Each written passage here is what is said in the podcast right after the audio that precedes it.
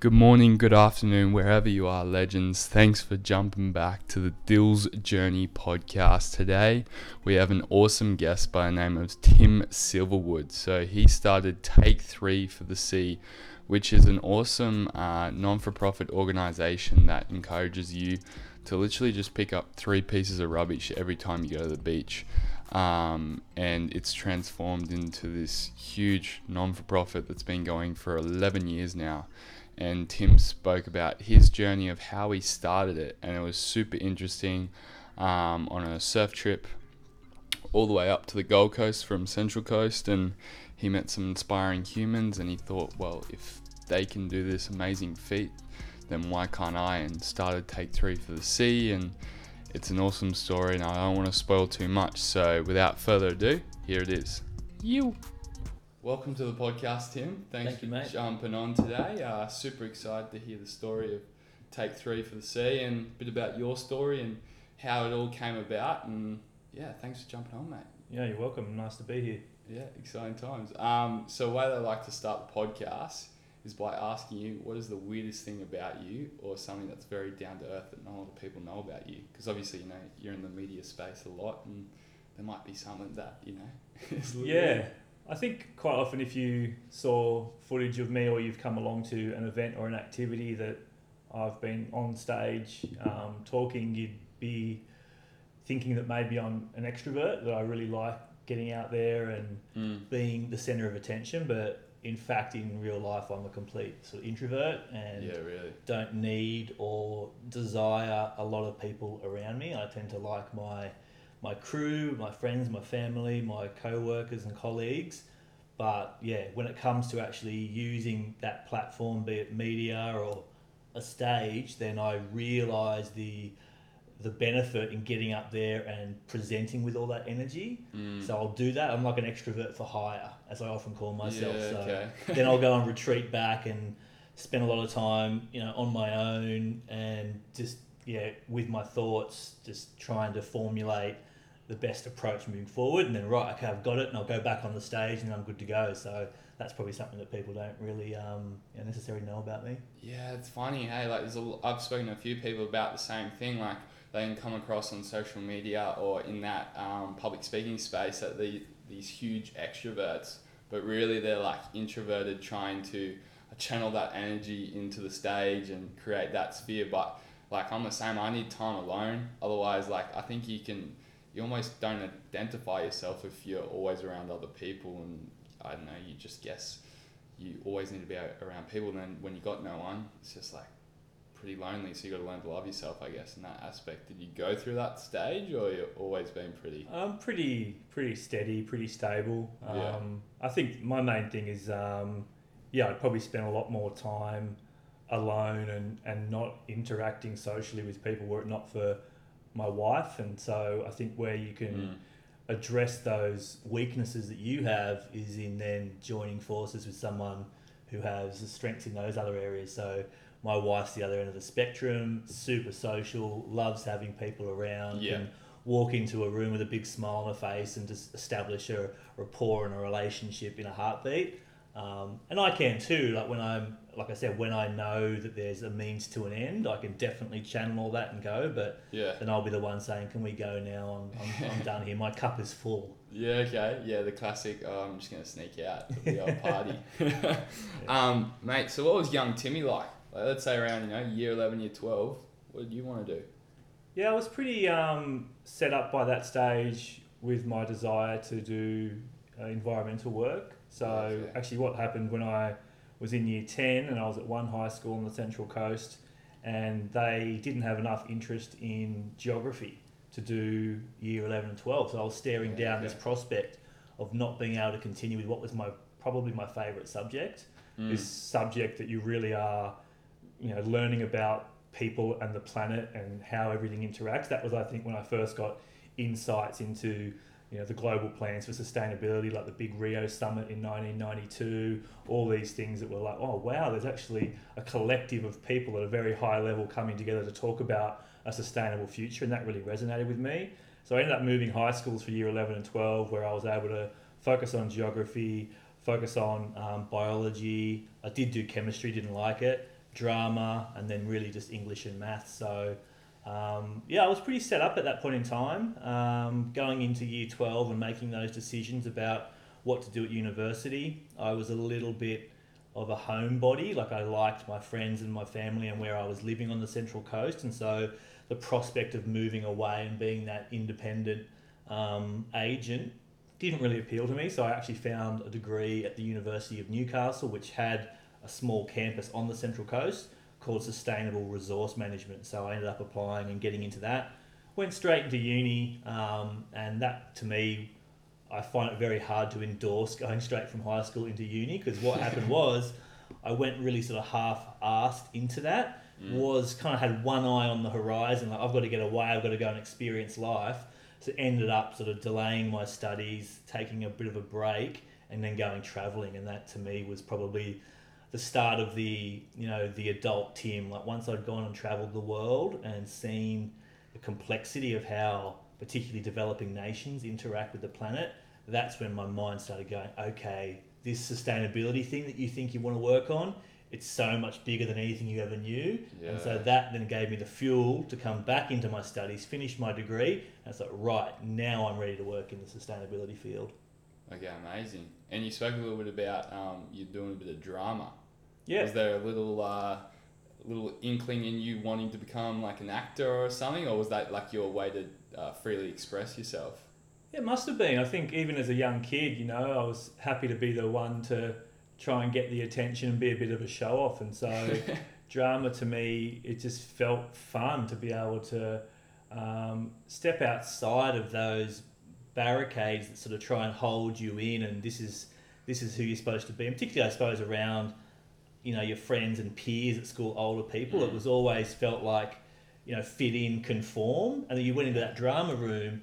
And you were just allowed to do whatever the hell you wanted to. Yeah. And so for me, that was great. I never really followed up on it. I went into like maybe one play when I was um, in year 11. Um, but yeah, it didn't really happen beyond that. But then other parts of my career, I've been able to channel that. Obviously, presenting on stage is huge, so I can yeah. actually, you know, almost take on a character in order to be a strong um, voice on stage.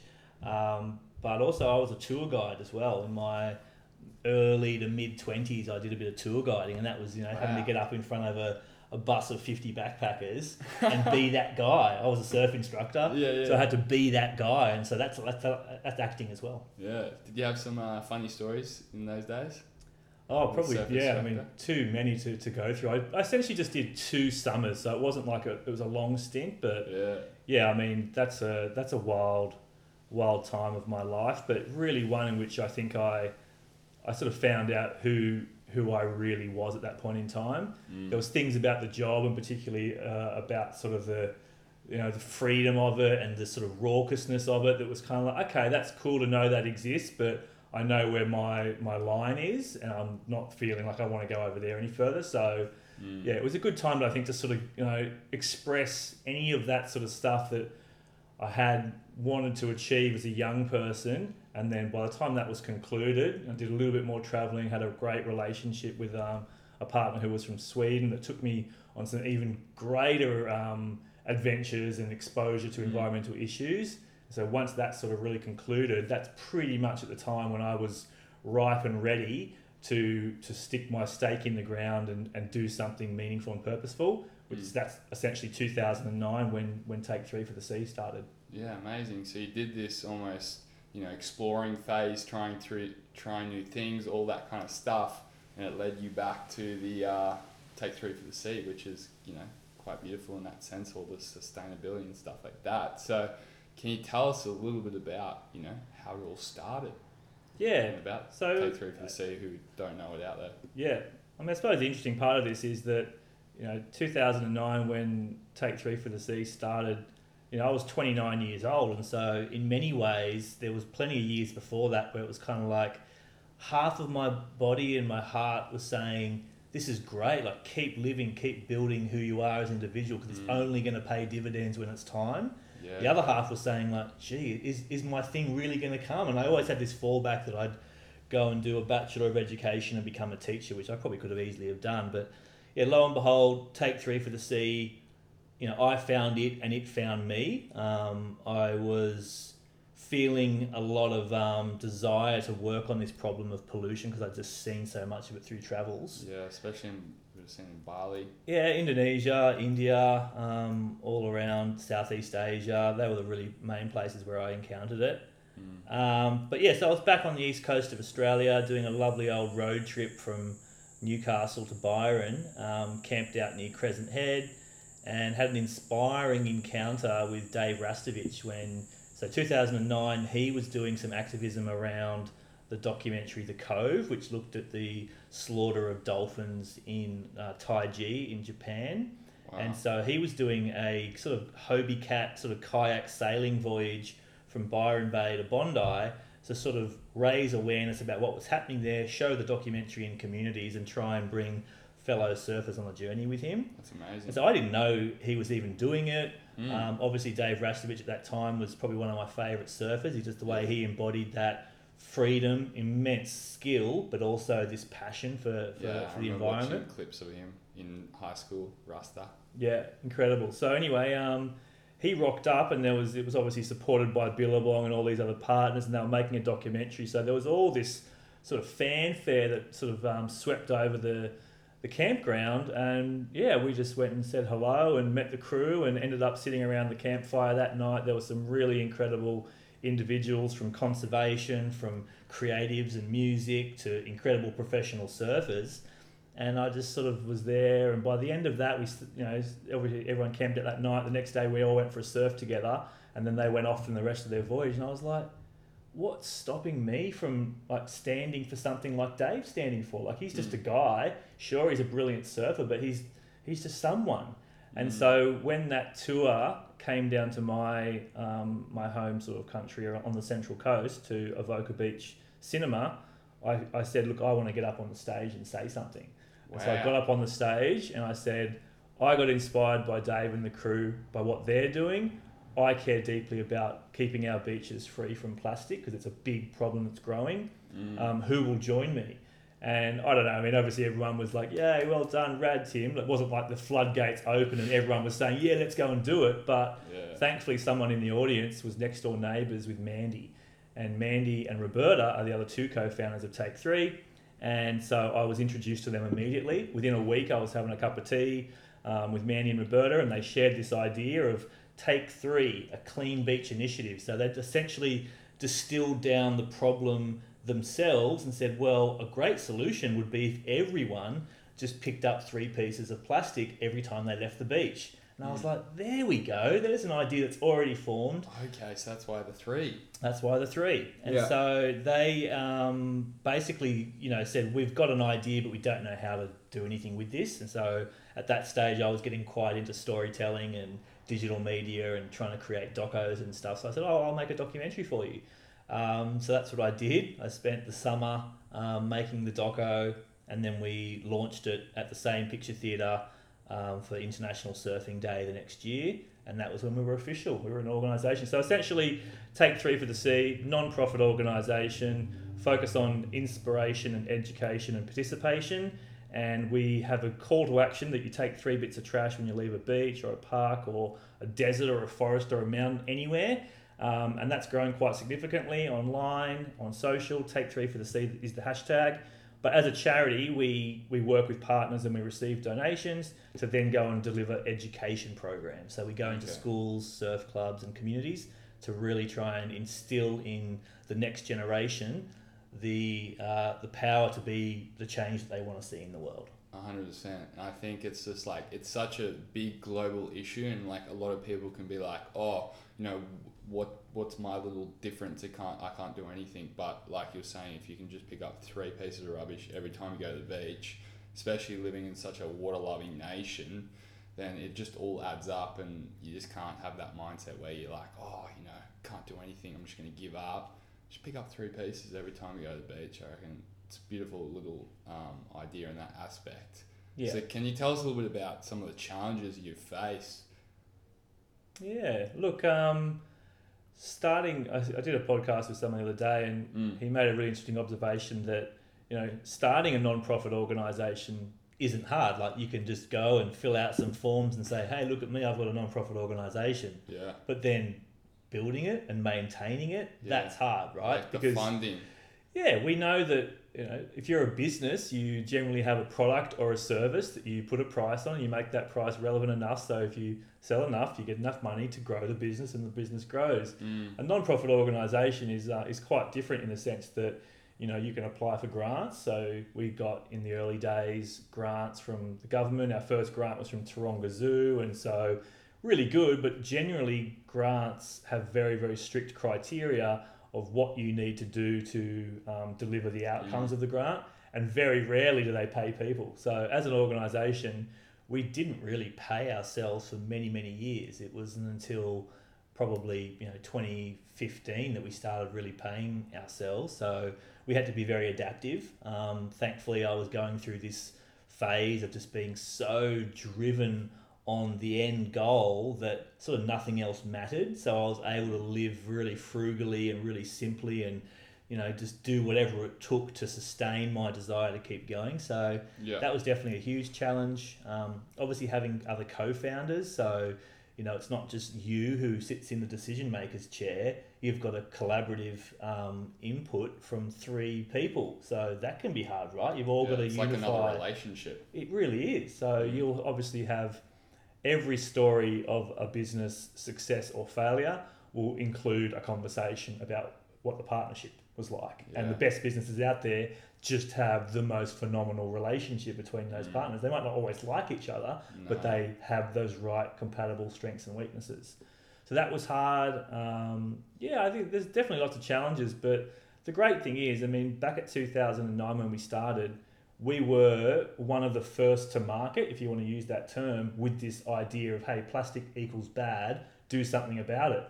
Yeah. Fast forward to 2020, it's a mainstream issue now. So we've been able to ride that wave of global awareness around a problem and pretty much the simplest of solutions. Hey, I know it's bad, but just start by taking three for the seed. So Yeah. it's been, you know, I can't imagine, and I've seen many other organisations that were around when we started that haven't made it through. So it does okay. take a special kind of people, a group, collective, message, model. It takes a lot of special ingredients to, to get it to work.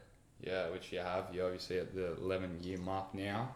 And Crazy. um, yeah, so you were telling me a little bit about before you got this new exciting venture. Can you tell us a little bit about that? Yeah, sure. So, yeah, after 10 years of building the organisation, so over the last sort of 18 months to two years, I've been thinking increasingly about okay, like you've just given 10 years of your life, and pretty much what many would say some of your best career years. My entire 30s have been invested in building the organisation. Mm. And as you can tell, stoked. I'm really happy with what it's achieved, but yeah, yeah. I've been thinking, well, what next? Like, I'm not going to be the CEO of Take Three forever. So, what's going to come next? And so, just in this last sort of year, year and four months, I've been really actively working on a new idea for a new project, and it's been uh, tested and refined, and there's been iteration after iteration, but now we're finally ready to launch. So, check out Ocean Impact Organisation. So, Okay.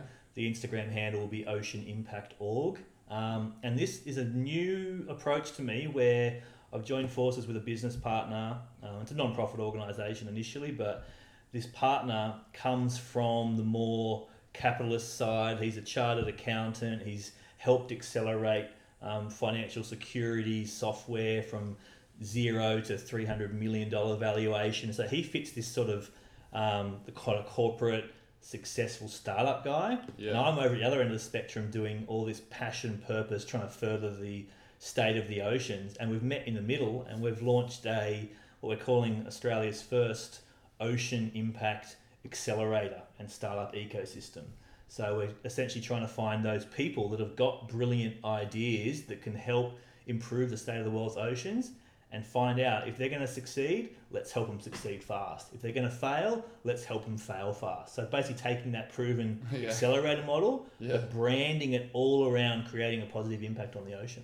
Yeah, wow. So are you like gonna offer mentorship or Yeah. what does it entail? Like do you offer financial investment? Is it Yep. what- That's um, that's basically all on the table at the moment. So we recognise that we need to develop this ecosystem. All the components in Australia exist, and they certainly exist internationally. So we need to be the glue that binds it all together. So if you're someone who's got a great idea, if you're a founder, you're an entrepreneur, Mm. and you think you've got what it takes, then you'd register your interest. If you're a mentor, if you're working in this field, maybe you've got some real speciality in seaweed growing or how to improve efficiency in ocean transportation or aquaculture, then you'd register your interest. Okay. And where it obviously gets really interesting is well, who are those investors that want to be shifting some of their um, their funds away from traditional investment into impact investment? Because at the end of the day, like our goals are to accelerate 100 startups in five years, but the bigger goal is to shift 100 million dollars into this sector.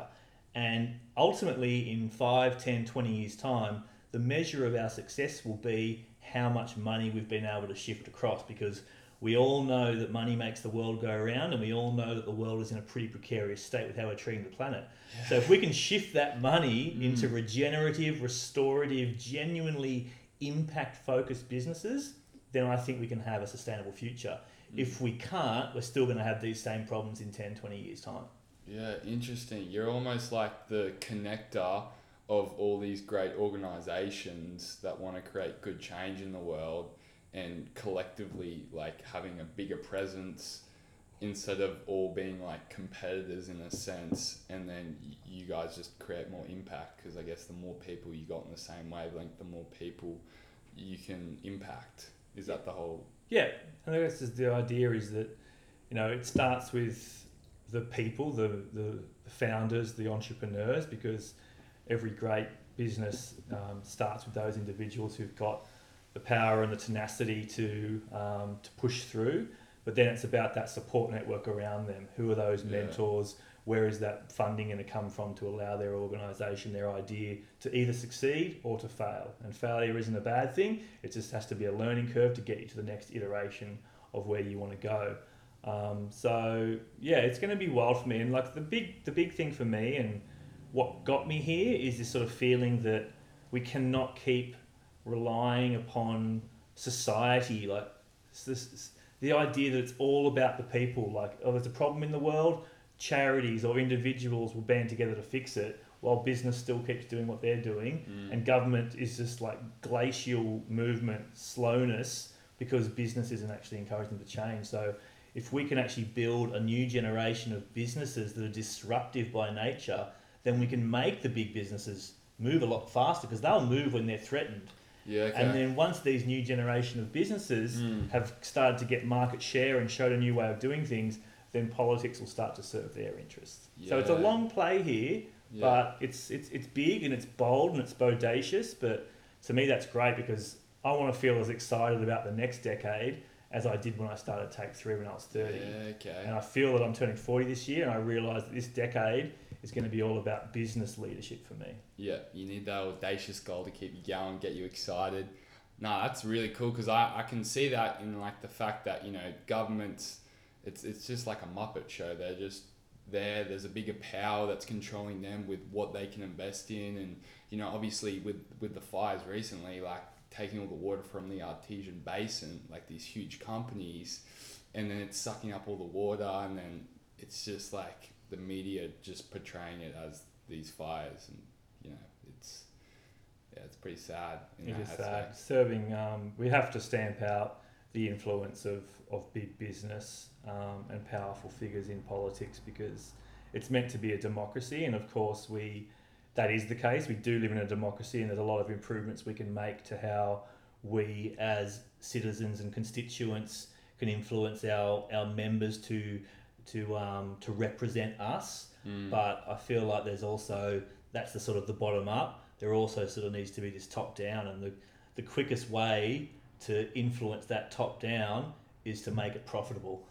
we talk about in our sort of vision modelling for Ocean Impact Organisation, or we call it OIO, um, is to say that we need to move the prospect that sustainability is some sort of cost or a compromise. There's a lot of businesses out there Mhm. right now saying, "Oh, I'd love to be more sustainable, but that's going to cost me more. I've got to make compromises." Yeah. Screw that. We need to make sustainability equal profitability, and if we can Mm. change that dynamic, Yeah.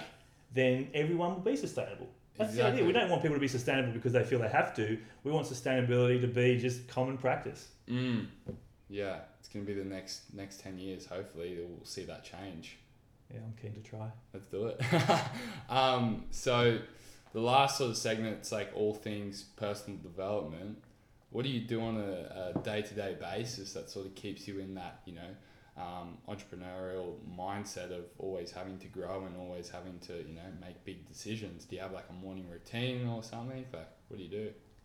Yeah, look, um, where I live on the northern beaches of Sydney is sort of my new home. I've been living there for 18 months and it is a much deeper connection to nature, which assimilates a lot more with what I grew up with. So I grew up in the Mm. bush and had really all that inspiration of nature around me. So that's probably the first element that kind of sustains me is just being able to go and tap out, absorb all that energy from the natural environment, from the ocean, from just quiet time with my wife and my um, you know my friends and my family. Um, and then it's about sort of then you know chucking on that jacket and going into the space. But admittedly, I'm in a really you can imagine a huge transitional phase right now. And so this new endeavor, which I've only been really giving one or two days a week energy to for the last six Mm. months, is going to flip over completely um, to be um, my full time gig from the start of March. So that's exciting for me. I'm Wow, really ready to, yeah. to, to, to jump right in feet first. We've got an office space in Manly, um, right by the ocean. Oh, There's great spot there. surf. There's a marine sanctuary in Cabbage Tree Bay. So one of the things that I'm going to be doing with my podcast, the Ocean Impact podcast, is Mm. getting guests to go out for a surf or a snorkel or a walk Oh, around the ocean, feel all that positive energy from it, Yeah. and then articulate why they're so passionate about creating that change. Yeah, so obviously surfing, um, just keeping my connection to the ocean alive. Um, like I said, friends and family, and just yeah, having a really. It's important for me to have a very balanced relationship Mm. with work. I think, particularly when you're sort of doing a lot like I have for very little sort of financial return with the non-profit space, Yeah. it's just really important that you fill your cup elsewhere. hundred percent. I read this um good thing like where if everything goes to shit and you can find happiness in like free things, like for example, you know, surfing, it's pretty much free, apart from maybe having to pay for parking or something like that. Um, if you can find happiness in that, then like no matter what happens, then you can always seek that happiness. And obviously, surfing, you always feel good coming out of it.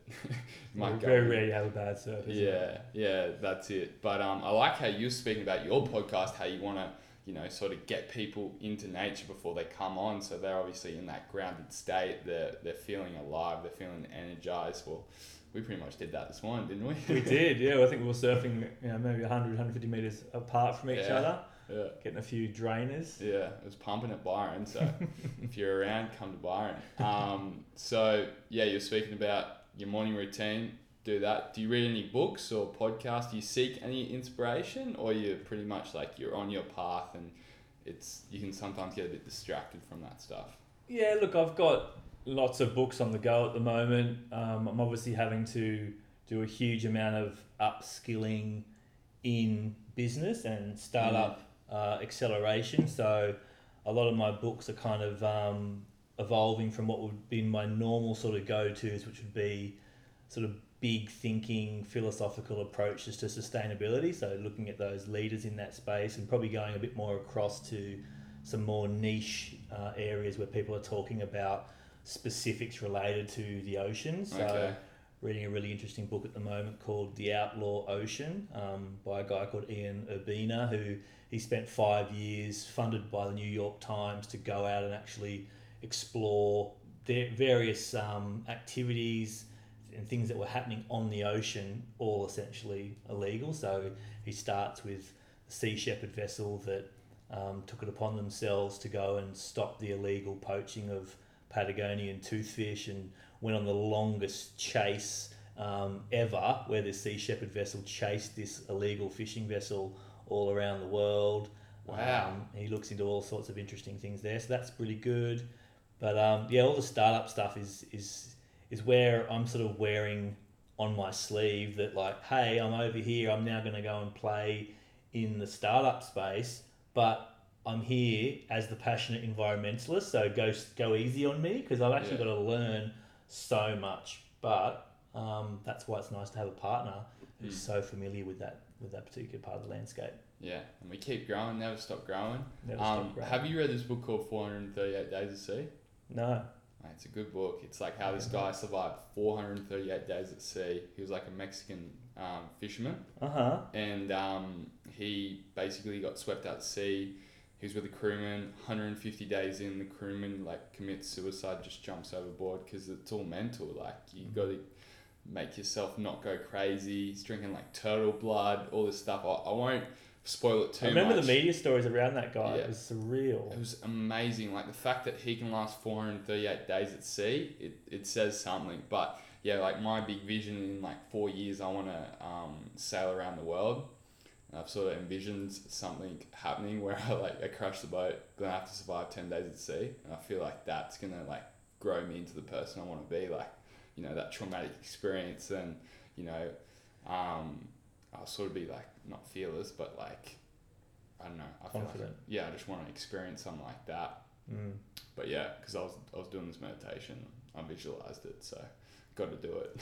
Awesome. If someone else can do 438, you can do 10. yeah, exactly. And I'll probably you know who knows what will happen, but uh, that's what excites me. I think that's why I keep getting drawn to the ocean with surfing and everything like that. It's always going to be a new wave. It's always going to be new conditions. I don't know if you're the same. Like, do you like something new all the time, or I just like feeling vulnerable and I like the reality check that we as humans think we're all that and the universe revolves around us and you go out into a wild ocean and that gets washed away pretty quickly. yeah? So You realise you're.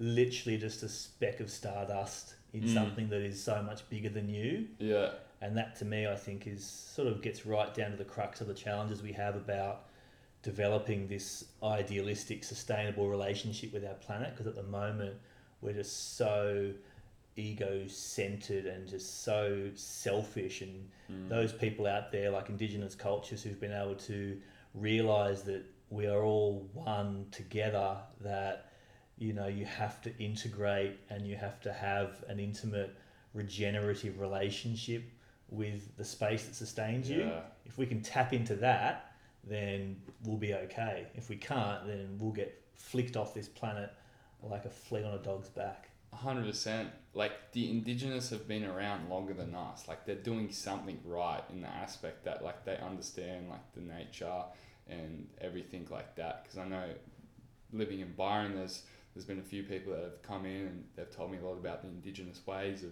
living and all that kind of stuff. And it's so unique. Like I'm I'm very shocked that there wasn't a high emphasis in the schooling system to be educated around it and like their ways of living. Like for example, doing a you know a five day stint out in the middle of Australia, like experiencing something like that, that would be almost life changing for some people to see what they've done and the trauma that they've gone through with you know forgot what it was called when they they got stripped of all their families, taken Stolen away, stolen generation. generation, like the trauma that kept getting passed on and passed on. It's just like Mm. it's not like being oh I feel so bad for them. It's like actually sympathizing and showing empathy that Mm. hey like that's what they've had gone through and like learning from them in that aspect. I reckon that'd be huge. Would you ever like do anything like that? Like, have you ever been out to middle Australia or experienced Mm. something like that? Um, no, I mean, I, I don't think I've. If I have had rich interactions with um, with Indigenous Australians, First Australians, they've been like they've been great. They've been profound, but I think I could go so much deeper. And I think what you're getting at the idea that there needs to be a much um, yeah, there must be a deeper cultural appreciation of the meeting points of these um, two very different cultures and civilizations. And Mm. now, to your point before about what happens in the Australian schooling system and the, the you know the just it's been sort of terrible that we haven't found better ways of educating young people about the rich history of Australia before it was colonized.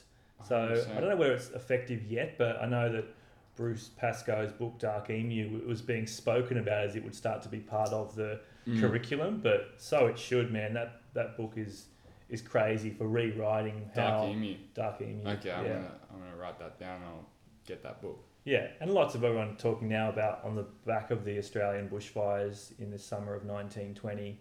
Um, you know, we need to even just look at how we we manage our land. You know, there's people that lived here for 40 to 60,000 years before us, and they had a relationship where they managed the land through fire, and Mm. we've just sort of pushed that under the rug and said, "Oh no, we can do better than that. We'll just do it our way."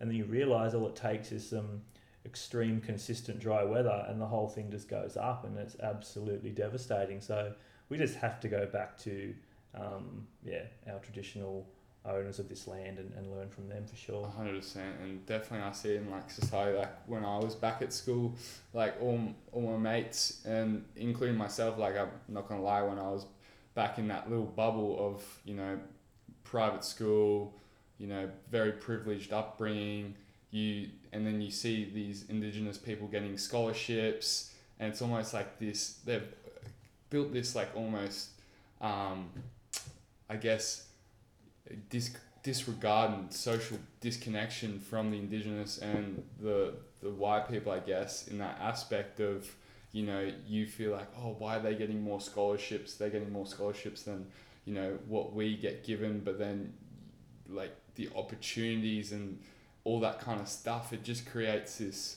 like hate between each other. And I think if you can get rid of that and then like just recreate how people have like the media perceives them or the schooling system perceives them, then I think it it create bigger things and there'll be more like connection with each other and bigger ideas, like actually learning from them in that aspect. Yeah, we've got a great deal of work to do there, and Mm. um, yeah, as much. I think it does start with connection, um, and this can almost sort of come back a little bit to where Take Three for the Sea sort of has got to after ten years, and where it's heading is that unless you can create connection and actually cut through all the noise, for us, we like to think about the act of picking up plastic from beaches and from the environment as saying, you know, almost like I'm connected to you. I know this doesn't belong here. I'm going to be the one to take it away. And the same thing, right? If we've got these terrible space between cultures existing, then who's going to be those people that are going to create that connection from from that connection, be it an individual or a group or you know a political agreement, whatever it might be. Once you have that connection, then everything else can build around that. Mm. So the idea of connection, I think, is is so critical. Connection, collaboration. That's why you know we'll do big things in the world. Amazing. Well, um, lastly, Tim, if you had to give any advice to any sort of you know young people out there, what would be one thing you wish you knew when you were like twenty or you know around that younger age? I was going to say travel. Travel, I think that um, I think travel is just so essential, and I've just met so many people throughout my life that the spark that ignited the fire, which turned into the raging inferno, particularly around passion, started from exposure to travel. It's the the fact you go out and you you put yourself into this risky situation. There's all that uh, you know fear, vulnerability, but it just provides the most incredible um, you know intersect of you know who you are and who you want to be in future. So pretty simple travel. Amazing. I like that. Um, and if anyone's looking to reach out to you through social media or take through the sea, what are the um, channels? Yep, I can rattle them all off. So I'm Yeah, Tim Silverwood, and just type that in for any sources. Take three for the sea, you'll find that, and then the new one is Ocean Impact Organisation. So it's um, ocean-impact.org, and then oceanimpact.org on socials.